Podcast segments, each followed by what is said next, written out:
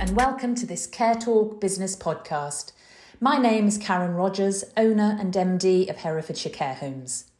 My first guest today studied for a degree in politics and international relations. She joined Parliament in 2015, holding a number of ministerial positions under Theresa May and Boris Johnson.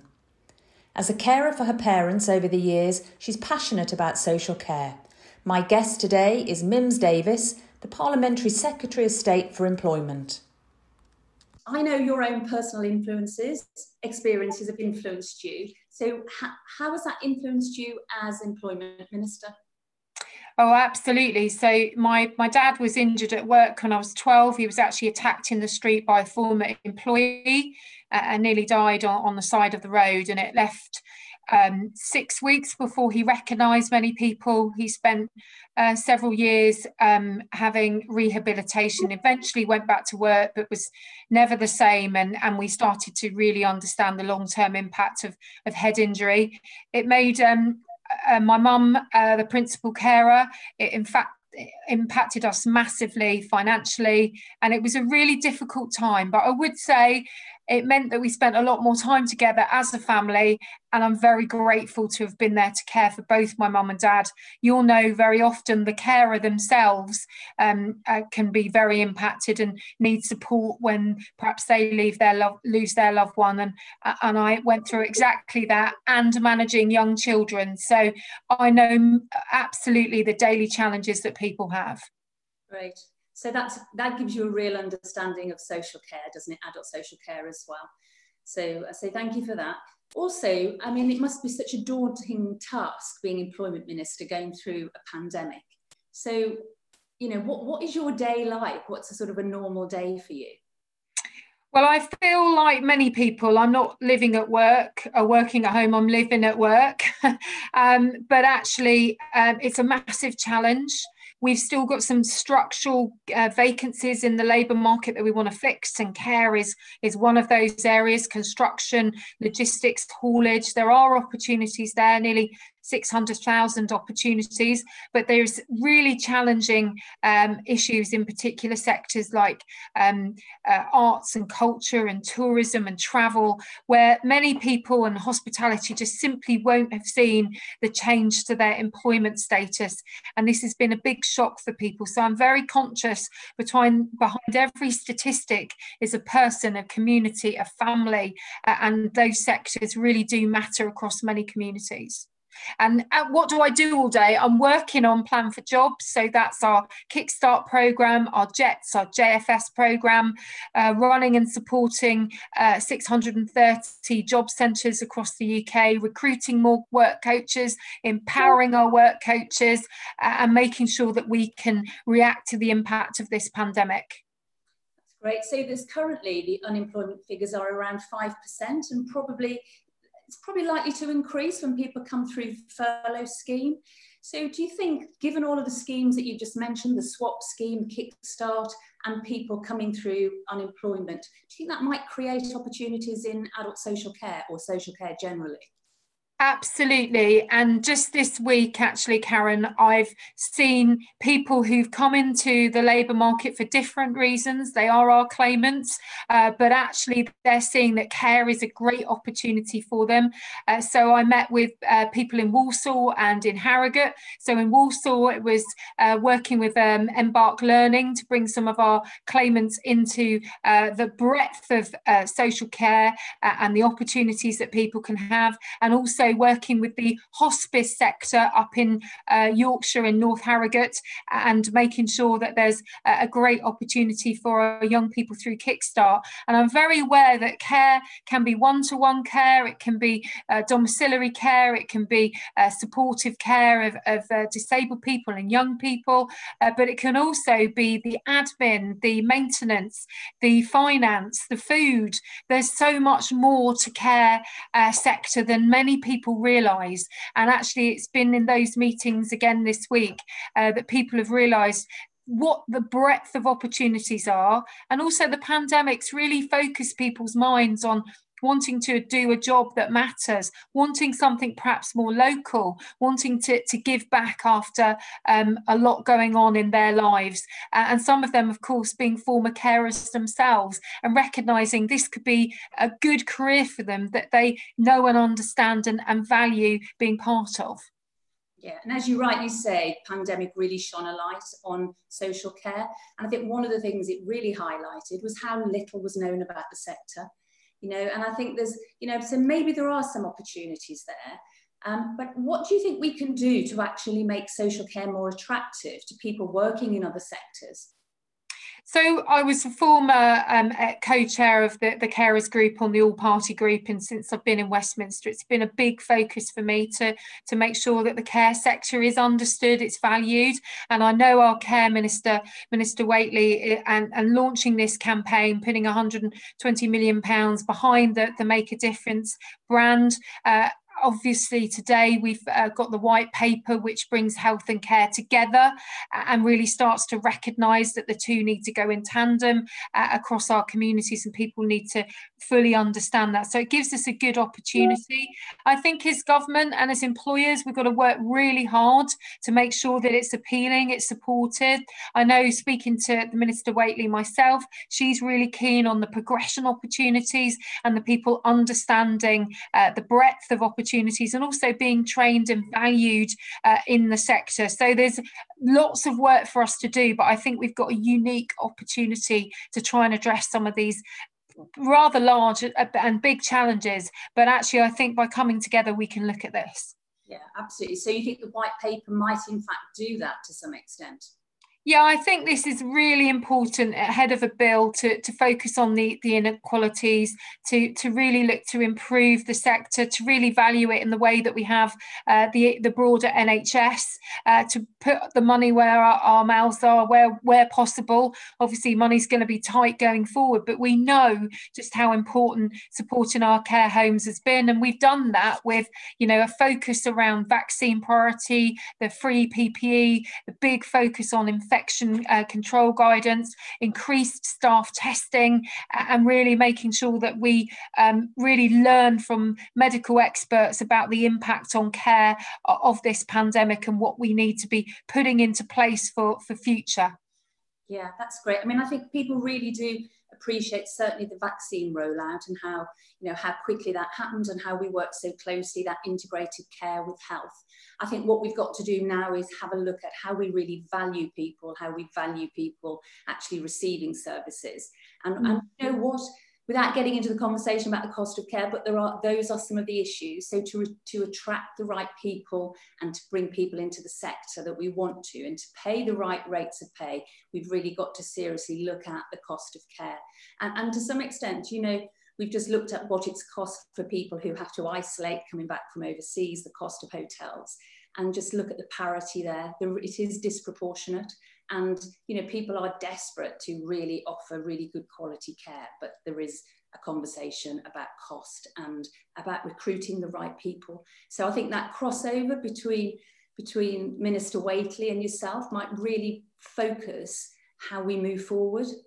Yes, and we were having conversations about this before the pandemic about the importance of supporting the care sector, understanding uh, there was a, a, change coming in a, in immigration, uh, that we needed to make sure we got the right people coming into care and that we are focused on uh, progression. And I think that the sector will be really interested in a DWP progression paper, which is being worked on at the moment uh, by Baroness Ruby McGregor Smith.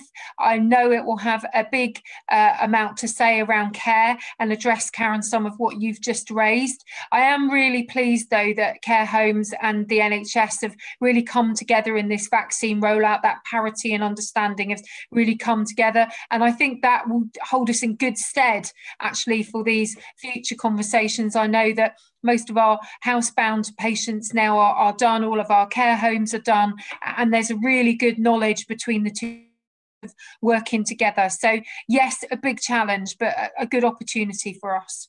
Yes, it is a challenge, and we'll look forward to reading the white paper and, uh, and also looking at how the Kickstart scheme and the SWAP scheme can really benefit the sector and introduce some new skills, you know, across the whole of adult social care.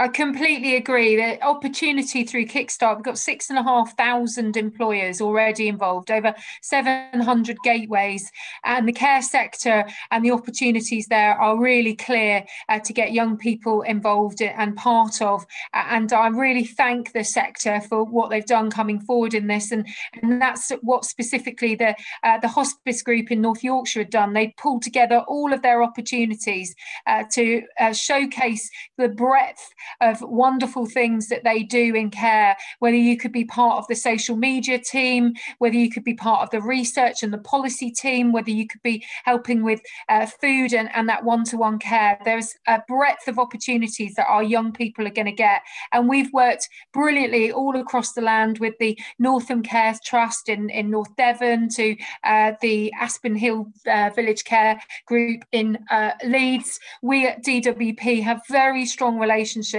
with our local employers. And that's why our swaps and our kickstart opportunities are a great way to support DS, DHSE to, to show that you can really make a difference and that this is a sector that you can thrive in. And we've got to continue to make it uh, feel valued and, and a priority in this country. Thank you so much. And I hope that is one of the real benefits that come out of the pandemic. So, yeah, thank you so much for your time. And it's a, a pleasure to talk to you. Absolutely, Karen. And let me just take a final opportunity to say thank you to all our care operations, uh, all our informal carers, everybody who's doing their bit to support loved ones, to support young people, disabled people, everybody in the community uh, that day in, day out are being supported. My, my neighbours have a wonderful care team that regularly come and see them. And I know just how valued they are. And they're one of hundreds of thousands of brilliant people who've continued to be those key workers through the pandemic. So thank you to all of them and everybody in the sector. We really do appreciate you. Thank you so much. Thank you. I hope you found our interview with Mims Davies informative.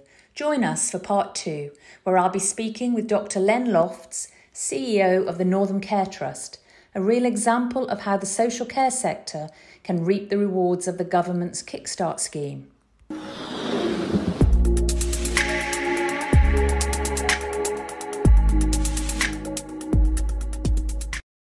I've read a little bit about you, but do you want to just briefly just tell me the kinds of services that you cover? It's quite a uh, quite a sort of consortium of everything, isn't it? Yeah, it's a real continuum. So the Northam Care Trust uh, started a whole new modernisation programme about three years ago based in North Devon, which is very different to South Devon and East Devon, very rural, a couple of market towns. We offer services now to people in supported living.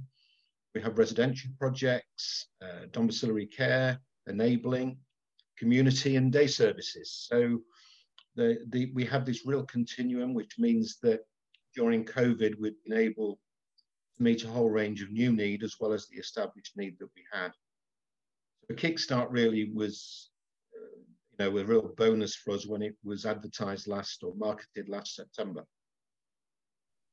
Yeah, okay. So, and I'm sure those rural areas, like all areas, like, you know, the whole of the country where we've got a lot of social care in rural parts mm.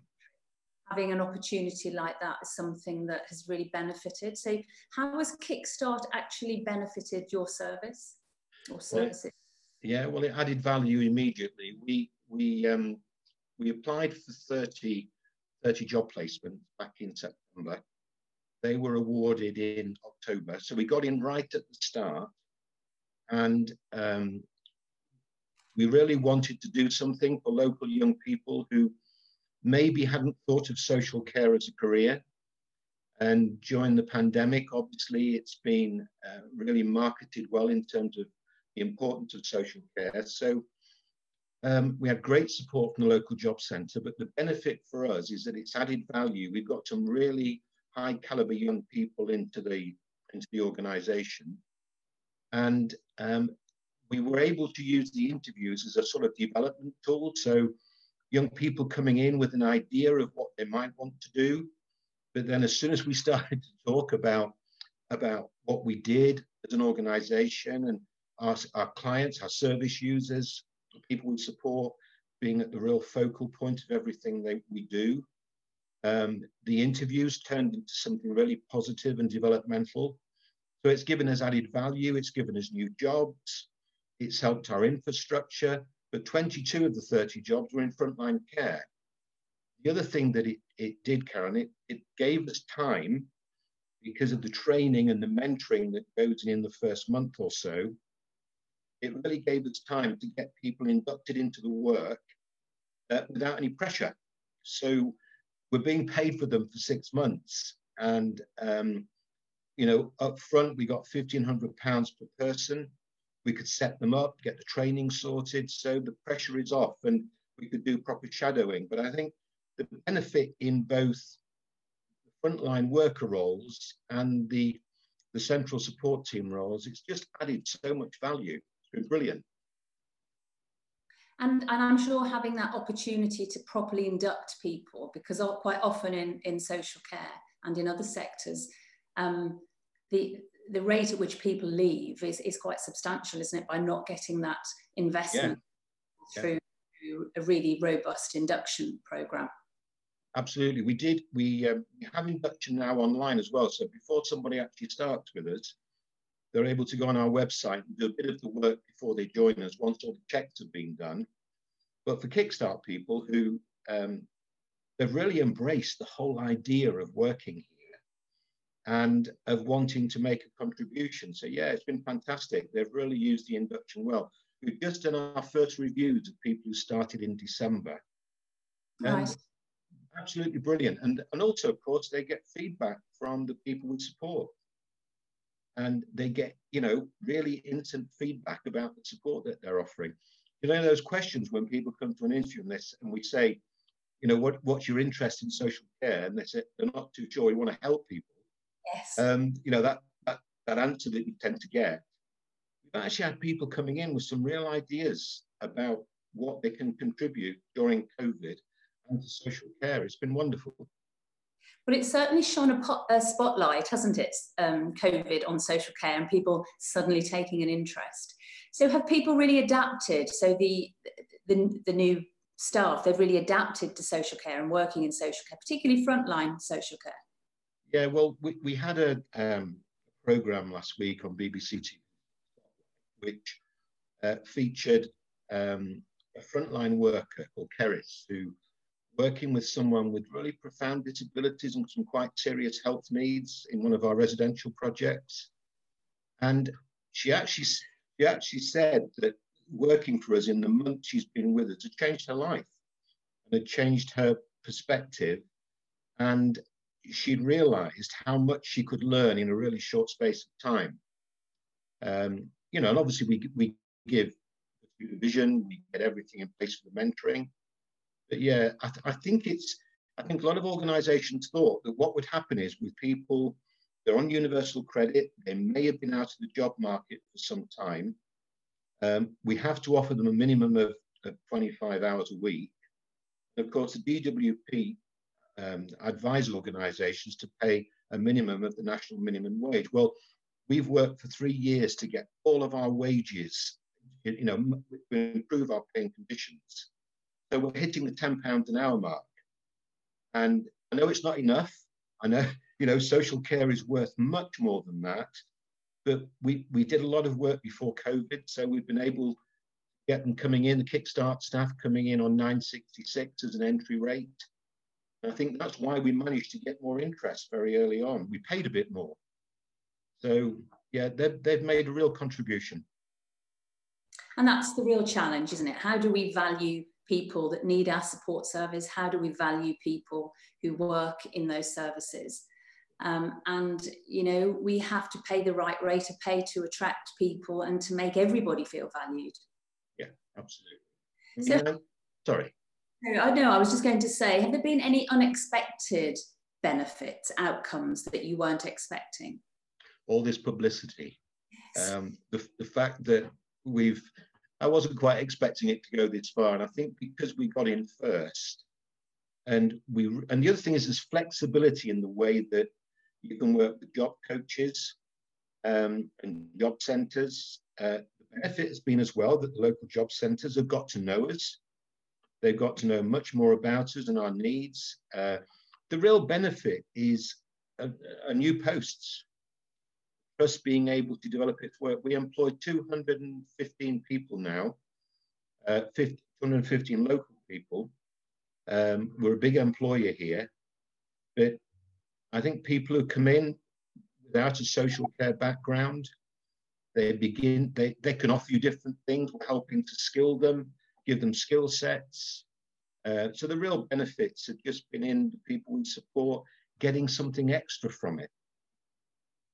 And of course, the people that use the services, those new skills that are coming in to support them. Yeah. Sure, that's adding so much more as well. Yeah, and I think it makes our existing staff think really hard about what else they can add on to supporting people. We offer real person-centered care and and I think that's what benefits the young people coming in through Kickstart. They see that what we're really about is for all we talk about and for all we say, it's just about the person that we support. They're the focal point of everything. So you can get that started right from the beginning. And how widely is that being used now in, in, in Devon? Kickstart. Um, well, I think I think there was slow take up. I'm a member of uh, Devon County Council. Social care have been brilliant. They they've really used Kickstart. You know, they pushed it, promoted it along with the job centre. We work with really excellent commissioners who keep keep talking to providers about the value of Kickstart. Um, it's now being taken up more. The big change was in on the 3rd of February when um, when the government changed the rules. When we applied, we uh, there were two two ways in. One was through a gateway where you'd work with other other providers. If you could only offer two or three roles, we knew we could we could make good use of 30 roles, um, and we went for that straight away. But it did put many organisations off because they didn't feel they could actually provide the 30. From the 3rd of Feb, it means now any any social care organisation can apply for any number of Kickstart roles up to 30 or beyond. So I think that's given it extra flexibility. Yeah, so overall, if you hadn't got that scheme, where do you think you might be now? We wouldn't have been able to, to, to increase the value that we offer to each of the people we support. Our infrastructure has benefited from training uh, inputs, new well, the, the infrastructure roles central support team roles have been in property liaison because we work with um, housing organisations with our supported living work. We work with Pivotal Housing, who covered Devon and Cornwall for us. We actually managed to get a property liaison role that we employ that worked with, with housing providers, which is fantastic. Training, HR, admin, uh, social media, um, technology development, for people with profound disabilities. We use eye-based technology. So all of those things have given us this real added value. We couldn't have done it without Kickstart.